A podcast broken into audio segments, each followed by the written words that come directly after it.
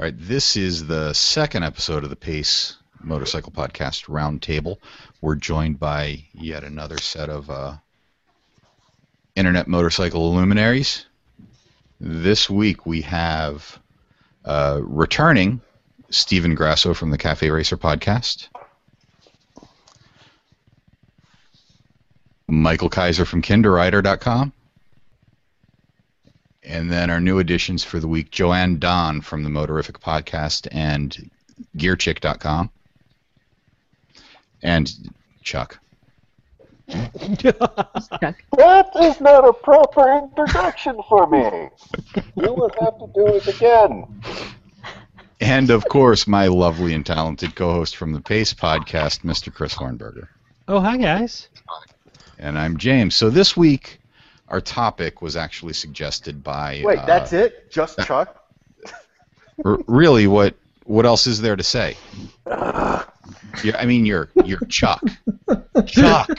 Do you have any awards or accomplishments you need to share or titles that we're not? No, that's scary. That stuff you can't put on the air, Chuck. Don't say it. Okay. I mean, to be fair, he's not a Chuck. He's the Chuck. The Chuck. No. Okay. Oh, Lord. Just be proud of what you got, Chuck. It's it's all good. Don't listen, Bella. They are full of lies and sin. Team Bella. Anyway, Let's go. um, so our topic this week Oh, uh, was suggested by Doug Hyde, who was we originally had him scheduled for the show. He wasn't able to make it, but we're going to roll with it anyway. Uh, we're talking about whether or not we, as motorcyclists, have a responsibility to be good ambassadors for the sport, for motorcycling in general. First thing I'd like to do is just go down the line and get a yes or no from everyone on the panel. So we'll start. Uh, just, just because it's easy, we'll start um, left to right in my view. So, Chris, do we have a responsibility to be ambassadors for the sport? Responsibility? Y- Yes or No. no? No. No. Chuck, No. Joanne. mm, maybe. I really don't know how to. I just I really don't know how to answer that. I can't answer that yes or no. Yeah, and I think that's kind of the point. Um, uh, Mike. Sometimes. Um, yeah, I'm gonna have to go with Joanne. Sometimes I, I think it's a complicated, the complicated question that doesn't uh, warrant a yes or no. Okay, that's that's the point though. Um, and Steve. I'm going to be the uh, the odd man out here and say yes. Okay, and I'm going to say no. So now let's start the discussion. Since Steve, you're the only one fully committed to a yes. what do you think? What's your what's your reasoning behind that? Where are you coming Well, from? Only because you've got an audience. That's that's the only reason I say yes. It, it's you know if you're just hanging out with your friends at a local motorcycle night, I don't really think you do, and it doesn't really matter. But if you've got an audience and you got people listening to you, and you're promoting the sport, you know, yeah, you have to be an ambassador for it. Now, that being said, I'm not the the best role model as a motorcyclist, and when I was younger, I would probably classify myself as being kind of squidly. You know, I was pretty much an idiot, and like, what is what do you call them, Chuck? Billy's Billy. Billy. Goose? The Yeah. Billy. Right. But now, you know, Your that- Corona that- tank top. you got people that think you know something about it and they're asking you questions and you know asking for recommendations you know i'm certainly not going to recommend the things that i did when i was younger first starting out in motorcycling i mean my first bike that i owned was an 1100 so Well, let, let me interrupt you a sec, Steve. Are are you answering now as a host of a motorcycle podcast, or are you answering as a motorcyclist? Because I think, given given your your qualification that you know if you have an audience, that ki- that might change the dynamic of the, the answer there. well i thought that was the point of it honestly if not then no not really if it's just me stephen grasso you know no because uh, again like i said if it's just you hanging out with your buddies at a bike night Sure. it's it's a bit of a different story. Now, th- then again, it depends on the topic, and maybe that's what Joanne was getting at is when it comes to, to certain things like gear, I'm really kind of, you know, nutty about gear, being what I did for 30 years. So, I But know. that's not that's not really being an ambassador for the sport per se. That's like being an, an ambassador within the sport. When I An when I think of the gear, yeah. For gear, yeah. When I think of the question, it's like how other. I mean, it's like I keep asking myself, why are we asking this question? No one goes, hey, should I be an ambassador for wearing underwear, or should I be an ambassador for competitive eating?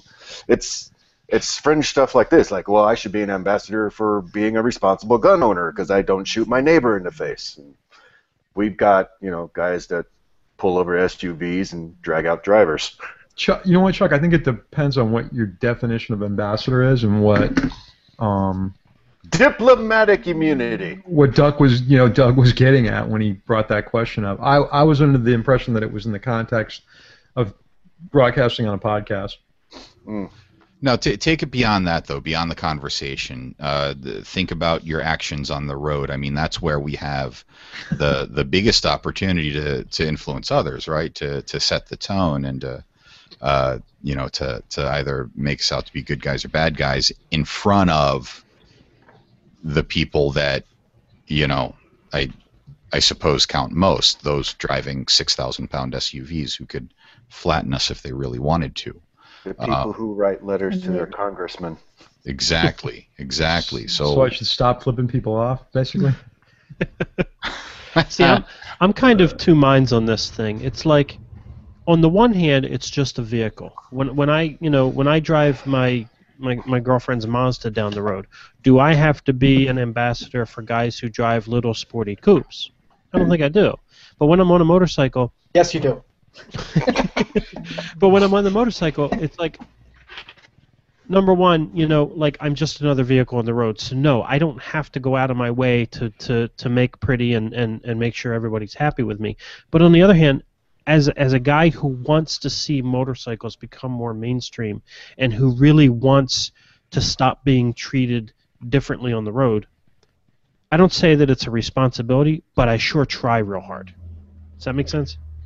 Well, I think something that we forget is that even though you don't intentionally want to be an ambassador, and even though no one's asked you to be, the fact is, is you are. Just because we're such a small minority in terms of commuting and in, and a, tr- and a form of transportation, it doesn't matter. You may not want the job, and you may not have asked for it, but guess what? You are because every time we're on the road, people judge us and people make assumptions based on what they see about us because there's just not enough of us for them to form other more informed opinions. So I think sadly that every person that rides is they don't want to be and it's not maybe you know how they wanted it to come out. But the fact is people look at you they make judgments they think about you they look at how you ride and that pretty much to them is an is an overall assumption of how the rest of us are. And as a female it's even more so. It's like then there's this added layer. Oh there's a girl. Oh wow she's not on the back. Oh she's not on a small bike. Oh she's on a bigger bike than her husband oh she's by herself or whatever uh, we are ambassadors and it's not the way we want it but it is so because of that i take it upon myself to try and be one and that's that's a great point, Joanne. I mean, I'm you know I I really like a bad analogy, so I'm going to make one now. Uh, at least what four or five of us um, in this conversation own dogs, right? Uh, and one of the first things you learn about owning a dog is that you're always training your dog, whether you intend to or not. Every interaction you have, everything you do with your dog, you're training your dog. It's the same thing. You're out on the road, you're you know you're you're presenting yourself you're in public people are observing you they're they're learning from you they're making opinions they're forming opinions based on your actions Yeah. it's inevitable I'll, I'll take that one step further. I've got two pit bulls. See, So- and you got that on top of the whole dog thing. Yeah. So when we we're out in public, immediately you get a negative opinion, and m- my pit bulls are complete babies, but you get a complete. Put You know, sweaters on them. Make them wear cute little sweaters. You Makes know, them they- more they- they don't- approachable. They don't have their ears cut. You know, one of them carries a stuffed animal around in his mouth, but immediately you have people make an opinion about it, and that's the sa- that's the same point that Joanne made when it comes to motorcyclists. That uh, you know, certainly there are people out there that know zero about motorcycling or the sport of motorcycling, and then what was in the news recently. Now they've already formed an opinion about it. So no matter whether That you're riding, you know, awful. a cruiser or a sport That bike so or awful. anything, immediately they're now looking at you and saying, "Oh, here comes some knucklehead idiot criminal," you know. So I still stick with my yes, Yeah. and I even you know like I, I wasn't really joking about flipping people off thing because uh, it's driving in South Florida is probably like driving in L.A. It's really bad. People just cut you off. They don't even mm-hmm. care. So it, I've got to control myself on my hour commute in the morning to not go ballistic. Do you lane split? No, it's illegal in Florida, and it's just way too dangerous here. Mm. You know, in static lane splitting here, I wish they did make it legal because, What's that? Well, I guess there's a different name for it in California, but where the traffic's completely stopped, That's filtering out there. you know. Yeah. They're talking about that here in Florida. There's a couple pushes for it. I'd love to be able to do Oh. that. Now that being said, there's been a couple like really big accidents on the turnpike where I've got off on the medium and passed cars, you know, and drove past everybody. Just because, for one, I'm on an air-cooled bike, I don't want to sit there, and the other reason is I don't want to sit there and breathe everybody's fumes waiting in traffic. So if I get pulled over, you know, too, Steve, that's that's that's gonna be yeah that that's gonna be a point too. You know, you go, you go over in the shoulder and you pass all these cars because you got an air cooled bike. You know, the, the general public doesn't realize the, the the need for going on the shoulder to keep your engine cool, and you're an ass for doing it. right. So even even though you try to be an ambassador for the sport, you know, it, it, it, a lot of the public has a general perception of motorcycles to begin with that you're not going to break no matter how good you are. Well, and I'll give you, so Michael. There's, my wife is completely against lane splitting, making it legal, because she doesn't think it's fair. Now she rides a motorcycle too. But she's like, why should somebody else? Oh, No, absolutely. I, I- I've met a lot of people that are, that say Absolutely. that it's like it's not fair. You have to wait your turn like the rest of us. Yep. You don't just get to cut up front. So childish. So it's So, not yeah. fair. It's not fair for me to get off the road sooner and make make room for one more car. No, jerk face. Oh, that's not fair. Please, nothing's fair. Are you kidding me? Have you, hey Joanne, have you ever read any of the comments that go when you see an article about lane splitting, even from California? How many people are against it in California? Yeah, and a lot of cars. And Yeah, a lot of cars are about- against it. It's not fair. A lot Right. of people, you know, are against the carpool lane because it's not mm-hmm. fair. I've seen that too. But you know, the thing I really, I kind of wonder, going back to the ambassador question, is when you're out there with the general public, interacting with the public. At least from when I'm when I'm in the public, my opinion meter goes from neutral to bad. And I'm tr- I'm trying to str- I'm struggling to think what would a motorcyclist do that would be good versus just neutral or bad. That's a really good point. You pretty much have to get on your bike and go save a bus full of nuns every time you leave your driveway to make any kind of positive impact because there, there's so much there's so much stigma already with the whole you know biker crowd that I, I, I- gave up trying to trying to, to to get along with it. In fact, I sold my Harleys, and part of the reason is because I just didn't want to be associated with the lifestyle anymore. hmm You didn't like too the bad. chaps, huh? Oh no, Chris It- liked the chaps. Yeah, it wasn't that. It was the lack of underwear. My boy, what are you doing? Building a house?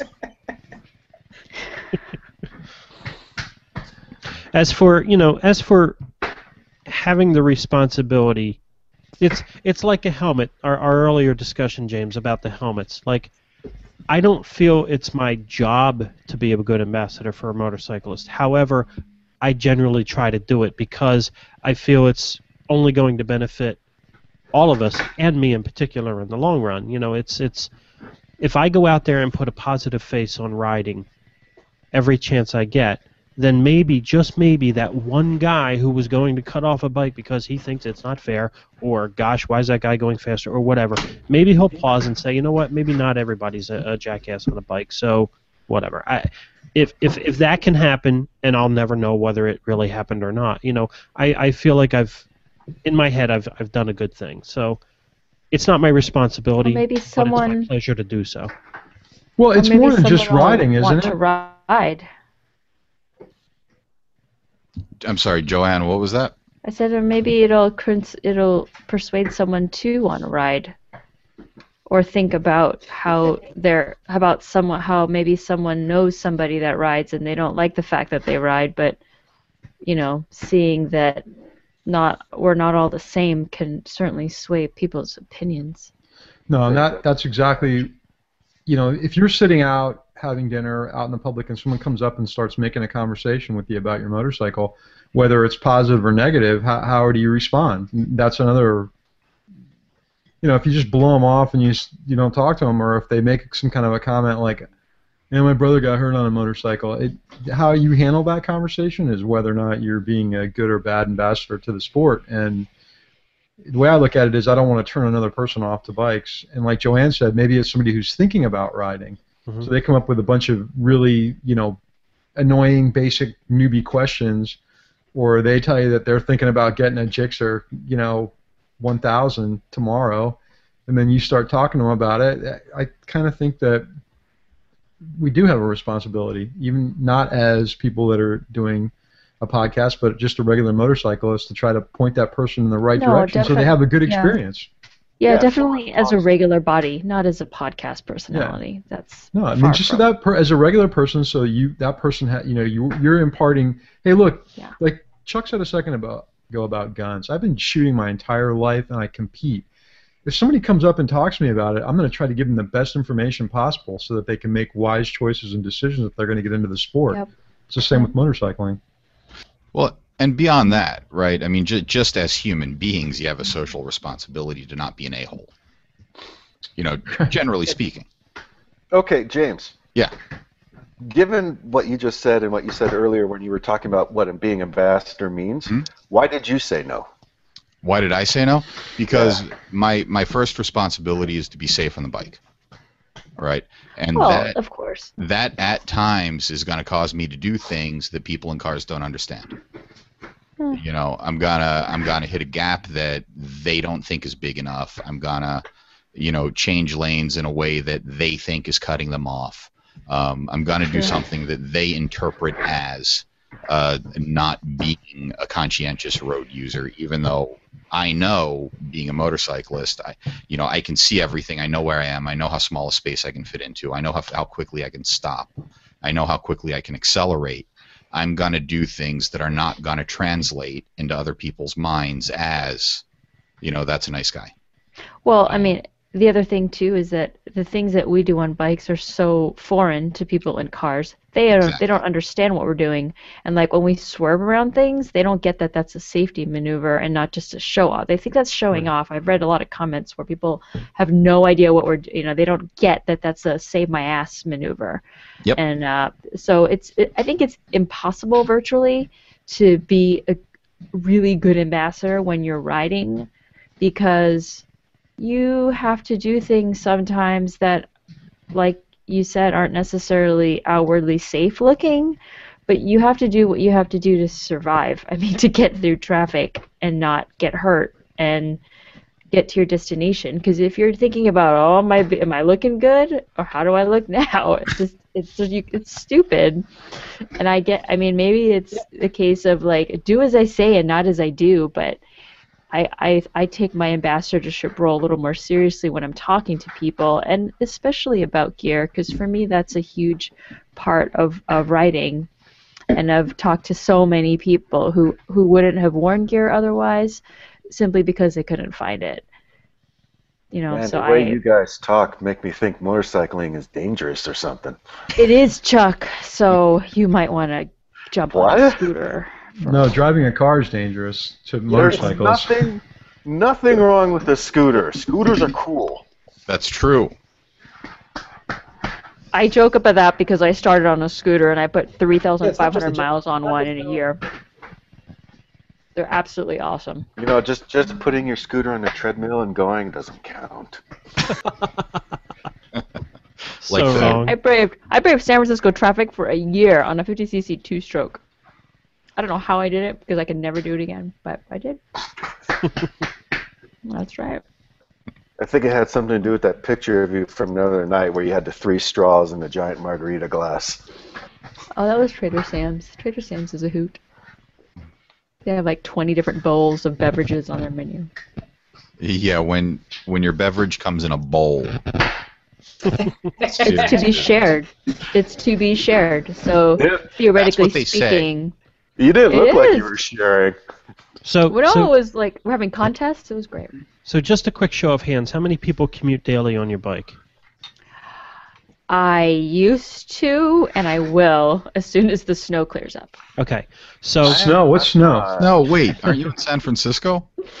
Well, when by the time I move, I'm going to be in snow, and then once the snow's over, I will be on a bike. That only snows So- once a year here. So as commuters, as people who are on your bike daily, and Mike, I know you take your bike to you know meet customers and whatnot. What what do you think? What do you think your job is to be that ambassador every day? Like like what kind of choices do you make that you might not make when you're out riding with your buddies on a weekend? You know, just out in the country. Like like what conscious decisions can you make to be a good ambassador? Take the Ural. Everybody wants to talk about the sidecar. Well, What do you call it? Uh, Ural, the Ural de- delay factor.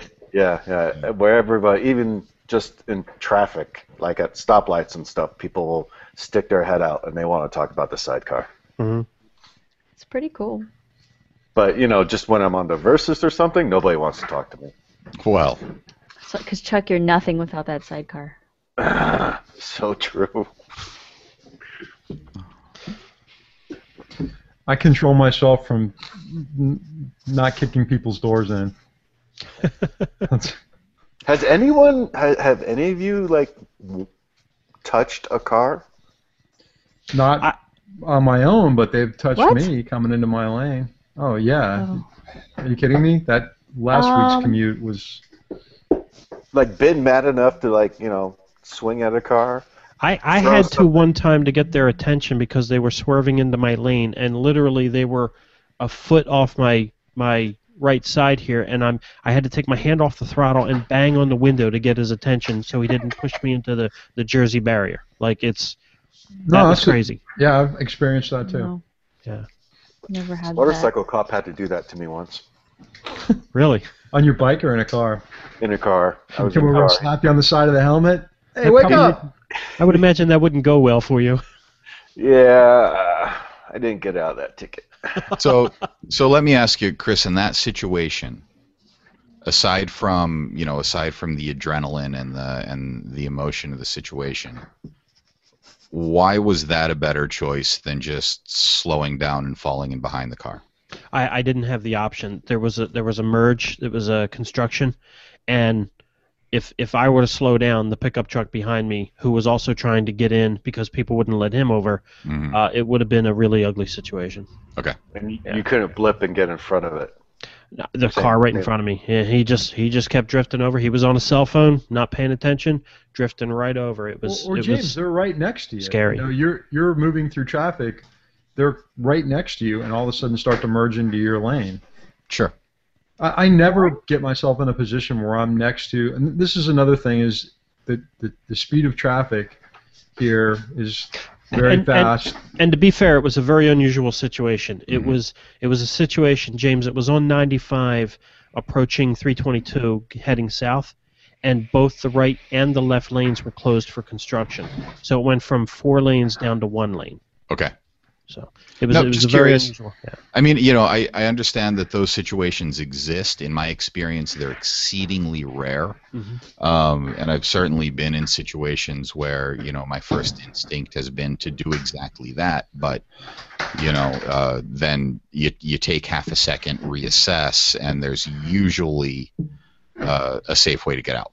Mhm. Um, like I say, I you know I understand that that's not always the case, but that's why I asked the question. I wanted to. Steve, sorry, I didn't mean to cut you off. Go ahead. Sorry. No, it was exactly what you were saying. It's just this, the situation happens when traffic's heavy, uh, which is typical here. You know, I, I travel the Florida Turnpike or I-95. The Florida Turnpike's two lanes for most of my commute, and people just aren't paying attention. They recently made texting while driving illegal here in Florida, but the people still do it. And you, you know, you become when you're commuting on a motorcycle, you become much more aware of your surroundings, especially what people next to you are doing. I'm always looking at what people look like in their car if they're paying attention. If they're and you, I mean, literally, people's heads are down looking at their cell phone. I think it's actually going to get worse because people are trying to now hide the fact that they're texting. So they're putting their phone low, and you can see they're looking down, and they're not paying attention to where they're going or what they're doing. So typically, the point I was trying to make a minute ago when Chris was talking was it causes you to speed because I'm always trying to stay ahead of traffic. I'm always trying to stay away from people. Tractor trailers, I, I don't ever stay behind them. I've been behind a tractor trailer when a retread let go. Mhm. That's not fun. So, Mhm. uh, you know, the it makes it a lot tougher. And all kidding aside, I've got to control myself and control my emotions while I'm making that commute every day, so that I don't yell at people or you know, and just do like James said, try to avoid the situation, try to get away from them without making a big scene. Because here, all you're going to do is piss somebody off even more to the point where they feel like they want to run you off the road. Right. I don't want to be in a situation like that. I generally I generally go with the mindset that I'm invisible when I get on the bike, and I know it's trite and I know it sounds cliche, but I approach everything like no one can see me, Absolutely. and and it has saved my bacon more than once. Well, hell, I can't see you now. That's because Chris doesn't photograph. He doesn't have a reflection either. My kind doesn't show up. Yeah. So after the New York thing, did any of you have like your Oh. non-writing friends come up to you and be like, "Hey, you're back with buddy"? Yeah, that, that. Hello. You know, I, I haven't heard That's a thing really People is trying to That's kill turning me on. With kisses. So cute. hello. I missed you too. Hmm. Uh, I didn't hear anything about that from anybody. I it kind of blew over really quickly. The only thing, the only people I heard it from were from my writing friends. exactly. No, none of my other friends said anything about it. I honestly, I don't think the general public is all that aware. I mean, in, in Although- in New York. Uh, true, but I saw so many stories though in mainstream news, like on Yeah. CNN and MSNBC, and how bikers are dangerous and blah blah blah. But it apparently it didn't seem to matter. Yep, right along with the Miley Cyrus twerking story. Right. It just kind of died, which Yeah. is good because I, you know, it could have been really ugly. I think. I, I like to hope, and I'm probably putting way too much faith in people, but I like to hope that people can look at a situation like that and realize there's more to the story than this one reporter with an agenda might be putting out there, or you know that that there might be more to the story than is just available at up to the minute news, that sort of thing. I I, I hope Yeah, But- or it's just. you know, generally everything I heard that was any kind of negative comment about that situation was about, you know, those thugs in New York, not about those guys on a bike. Which, you know, one class for another, it's still awful, but you know, at least it wasn't me. I Well, think there, it there was Go ahead. there was comments made in um, newspapers, you know, in the comment section where people were talking about limiting passing laws that limited the amount of bike bikers that could ride together at one time, and I think that's really a vocal minority, is what you're seeing from there. You know, like James said, I think most of the general public just kind of conehead dog here is running into everything. Um, I think most of the general public just saw the news story, took it for what it was, a bunch of you know thugs, and then left it, and that was it. But that They vocal tried. minority sometimes worries me because they're the ones that get laws passed. Yeah. Sometimes. I mean, although here, like, we had a senator who who was trying to put forth some kind of another bill to to um, change lane splitting to really restrict it, and uh, it they they he dropped it. He dropped it because the CHP put out those guidelines. They well, they formally announced guidelines that were always there, but this because they did that, they're like, okay, so they backed off. But Joanne, let me ask you a question. Lane splitting in California, do you, do people in general follow those guidelines, or do you see people splitting lanes at 70 and 80 miles an hour? Oh God, no! People split lanes all the damn time. I'd say it's 50-50. I, I've seen both. I, I In San Diego, it's. a mix. Right. Are you in San Diego, Chuck? I'm not right now, but you know, I'm from San Diego and I go back a lot. And Yeah. Yeah, I see a mix. the squids, the billies, they're they're they're Yeah. all over the road on the I on think the there's more- I think there's more abuse, sadly, of the lane sharing guidelines. Um, and oh, hey, wasn't it James? Didn't you post a link? No, no. Uh, on lane, sorry, on lanesplittingislegal.com, they have a really great uh, survey. They took a survey, or someone, maybe the CHP took a survey and uh, surveyed how many people, how they lane split, and how often, and how fast they go. Um, so I, I think more than half of the people probably abuse it. And I'll admit, I've lane shared a little faster than they've recommended, but I don't do it all the time. What's their recommendation? They're recommending like only lane sharing below about 35, 40 miles an hour, I believe. You know, you're Oh, not wow. supposed to be lane sharing at 80 because what's the point? I mean, you why do you need to lane share going 80? That's just stupid. Because you can go 95. Uh, I yeah, that's actually. I don't know. Billy I gets on only it. do it when stopped. Yeah. No. As- so a- yeah, they they really want you to do it at low speeds. as an East Coast guy, where you know that is not only frowned upon, but literally I've had people open their doors on me when I'm coming by.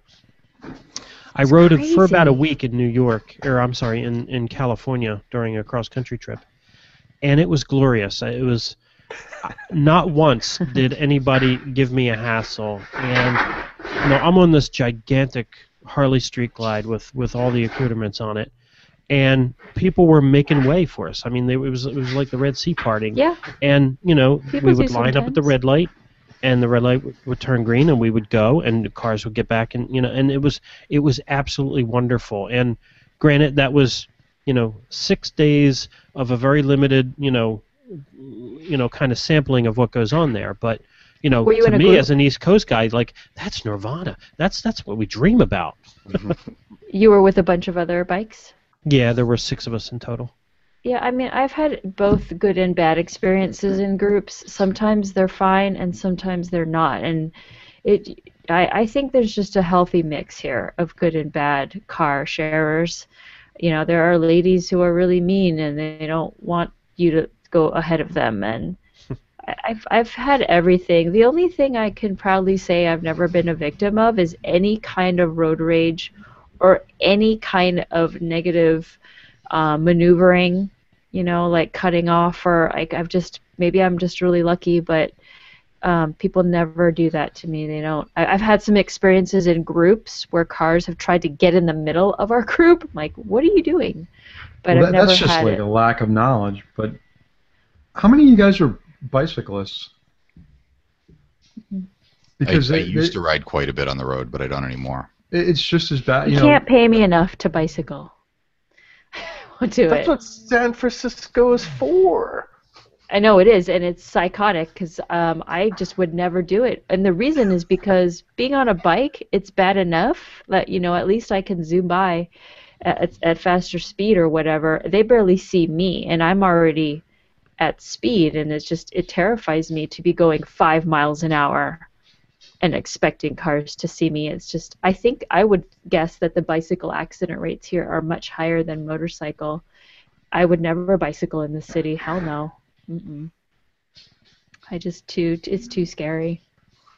the point I what- was trying to make is is that they don't they it's worse on a bicycle here than it is on a motorcycle. They try to take the lane away from you. I've had people Yep. yell at me and say you belong on the sidewalk, which is not what the law is. No, no, get off the sidewalk. Yeah, and you, The you in. Florida you can take the whole lane and people will scream at you. You know, even Mm. when you're riding in a, a pace line where it's just one one row of bikes, people come by and try to literally move their car into your lane and run you off the road because they just hate I- I don't know what it is. They Yeah, hate 'cause- sharing the road with anybody. Well, and Yep. talk about a, a group of road users that could use some ambassadors, though.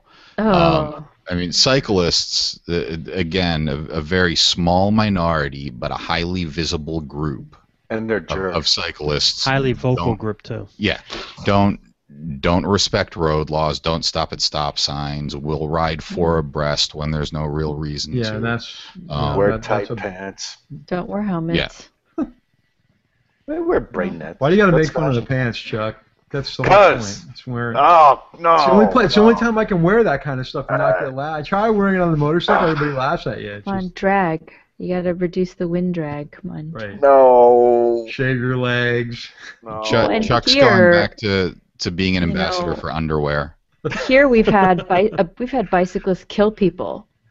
I mean, we had a guy who ran over an old man in the crosswalk. It's like On dude.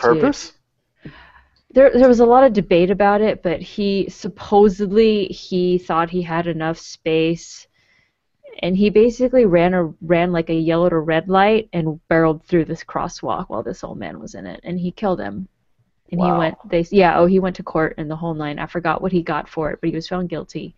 I forgot what they what his sentence was, but uh, I mean, he th- there were a lot of witnesses. There were a ton of people who were riding with him, who were in the crosswalk, who watched it, and it's like they need an. You're right. I think they need an ambassador way more than we do. It's like how often do you hear of motorcyclists running over people? It's always us getting run over and getting killed. Uh, I, I kind of think you guys are making a point, everything we've been talking about, for the reason why you should be a good ambassador to the sport. Yep. I sent. I uh, if you go to the chat window, I posted a link for you if you want to see this lane sharing survey. It's it's pretty cool. It really breaks down the percentages um, of how often people split and have you ever been hit and stuff like that. It's pretty neat. See, the, the question posed was, is it our responsibility to be ambassadors? And the way that question is is phrased, it's almost like if you're going to ride, you always have to do these five things to be a good guy on the road, you know, in others' eyes. And and I don't I don't take that as a responsibility. I do it. You know, I, I do my best to, to look good out on the road and to, to put a positive face on biking. But you know, there are just days when when that's the very least I want to think about. I've got places to be. I've got I'm out, you know, carving up the one country twisty road we have here in Delaware, or or you know, I'm I'm 20 minutes late for work or whatever. I don't really care what anybody thinks about me at that point. And if it mm-hmm. comes down to responsibility, I, I don't want it. I don't want to shoulder that. I, I've got enough on my plate I guess- already. I think I changed my answer to no, but I think the question should be should we be ambassadors? And yes, we should be. Right. And in But that we don't- yeah. Yeah.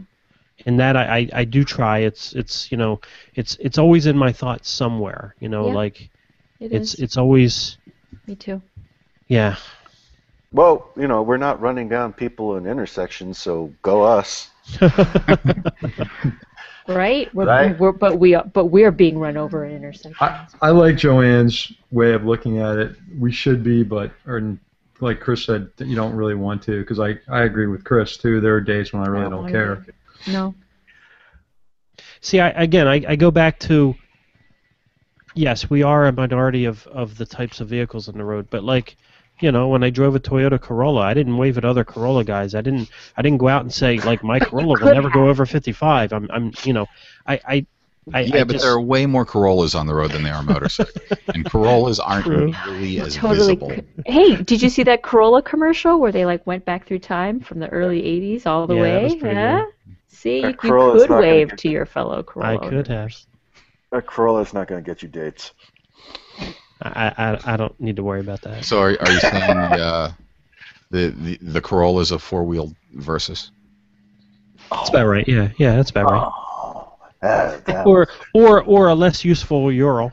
that's low. It's way better than a uh, Corolla there. Tell you what, Chris, paint that Corolla purple and put 26 inch rims on it. You'll get dates. Well, I don't have it anymore, so that's not an issue. Uh, well, if that's the kind of dates he want, he could just roll by a high school and hang a six pack of beer out the window. Uh, Not that I've done that this this week. Today. recently. Wait, what's today? Well, I mean, when it comes down to the responsibility or, or the choice, the preference to be an ambassador, you know, then do you do you like how far does that decision go into your motorcycling life? Does that does that inform the kind of gear you wear? Does that inform the kind of bike you purchase? The the color scheme you put on your bike? You know, do do I want to ride a race replica and look like a Ricky Racer? Do I want to ride a Harley and look like you know a a, a leather clad pirate? Yeah, I mean, do I where where do I fall in that? Or do I just want to get on my bike and do a reasonable job of not being a jackass going from point A to point B? Like like where's the line? Yeah, I, I like the latter there because I, I, I, I have real problems with the word ambassador. Right. You know, there, there's so many there, there's so many styles of, of, of motorcycles, so many different lifestyle choices too within within that same you know uh, motorcycling uh, lifestyle that you can't be an ambassador to all of them. You know, Chris brought up the Harley guys, and, and you know everyone associates them as, as being pirates and, and, and stuff. So, you know, us being, I, I think everyone here that's on the call, you know, is basically you know a sports touring or adventure type rider that wears all gear all the time, you know, and and we fit in a certain genre. Whereas you know Harley people fit in a different one, and the, and the you know you know the young teen and twenty year olds that are riding sport bikes and being complete animals on a thing, complete in a completely different category as well. So try to be an ambassador to every single group is going to be impossible. I mean, yeah, I was I was going to mention earlier about an age thing. You know, if, if you if if you're at a restaurant, uh, you know, as, as you know, I, I'm in my mid 40s, and say there's a there's a 20 year old kid with with a, uh, a neon green mohawk on his helmet that's sitting two tables over from me, and somebody wants to come up to me and talk to me about motorcycle. You know, who are they going to go to? Are they going to me or are they going to go to him? It depends on what they're interested in. I would venture to say nine times out of ten they're going to come to you, regardless of, you know, eh, everybody likes to operate within the middle of the bell curve, and some guy with a with a green mohawk hanging off his helmet and race leathers is definitely on one end or the other of that bell curve.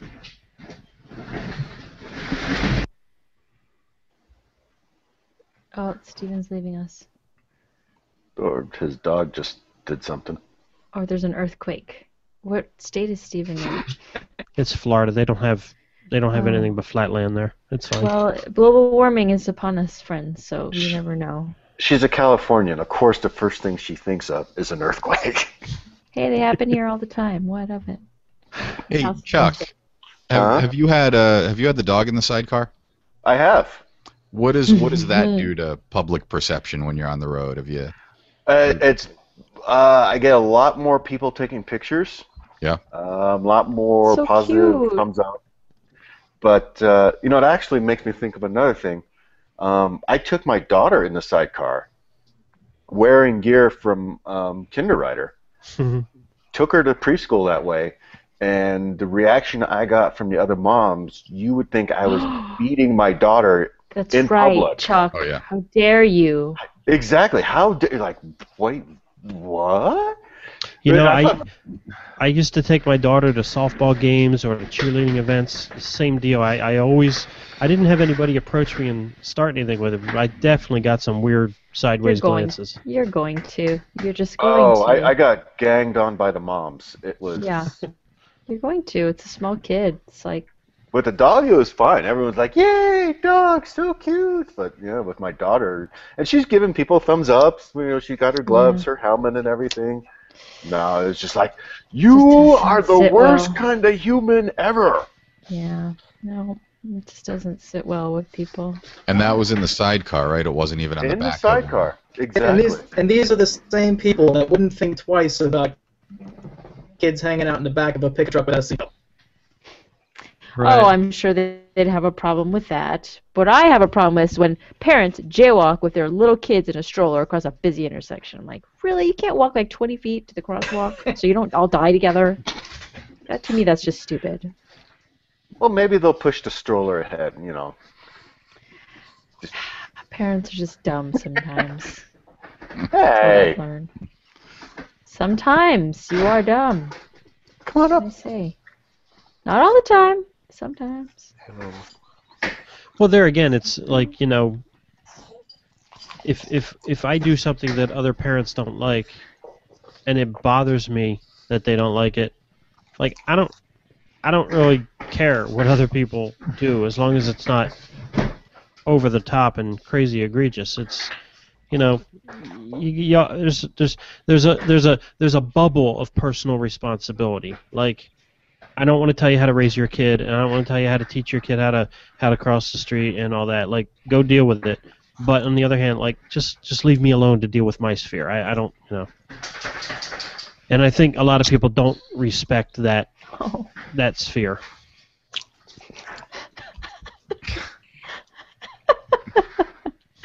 Chuck, Chuck, let Chuck, me get a room. ask you, ha- Chuck, has that that experience uh, pre- prevented you from riding with your daughter these days? Um, no. She Good. no, she's still excited about the sidecar, and, and she jumps in when she gets a chance. As long as I've got her geared up and she feels, her big thing is feeling warm. She says she feels cold sometimes. So if you if you get come up with some electric gear, you know, let me know. Thought has crossed Whoa. my mind. Wool. Get that girl some wool. She's a wool sweater. it's all about wool. Quit looking there with her.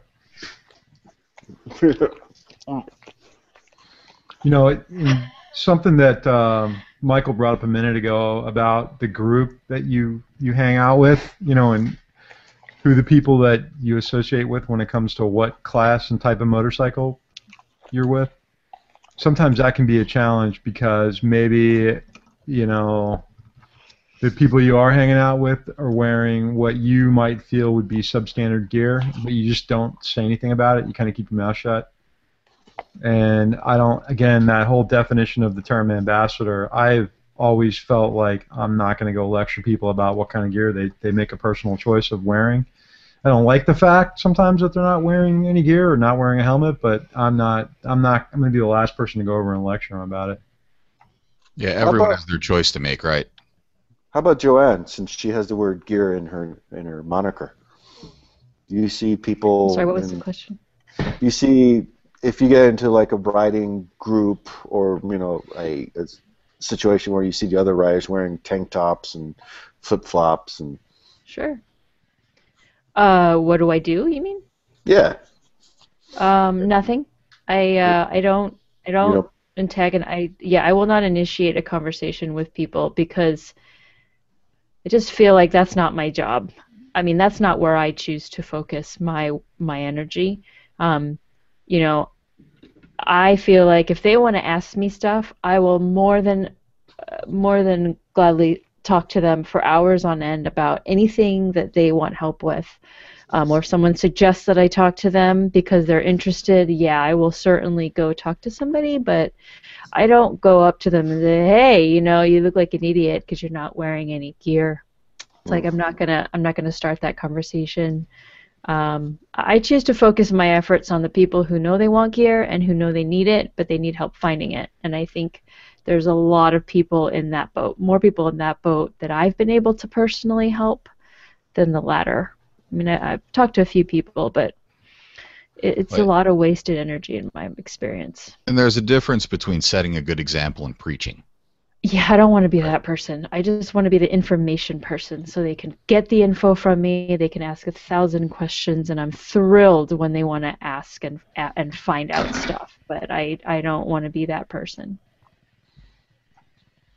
That's just too much work.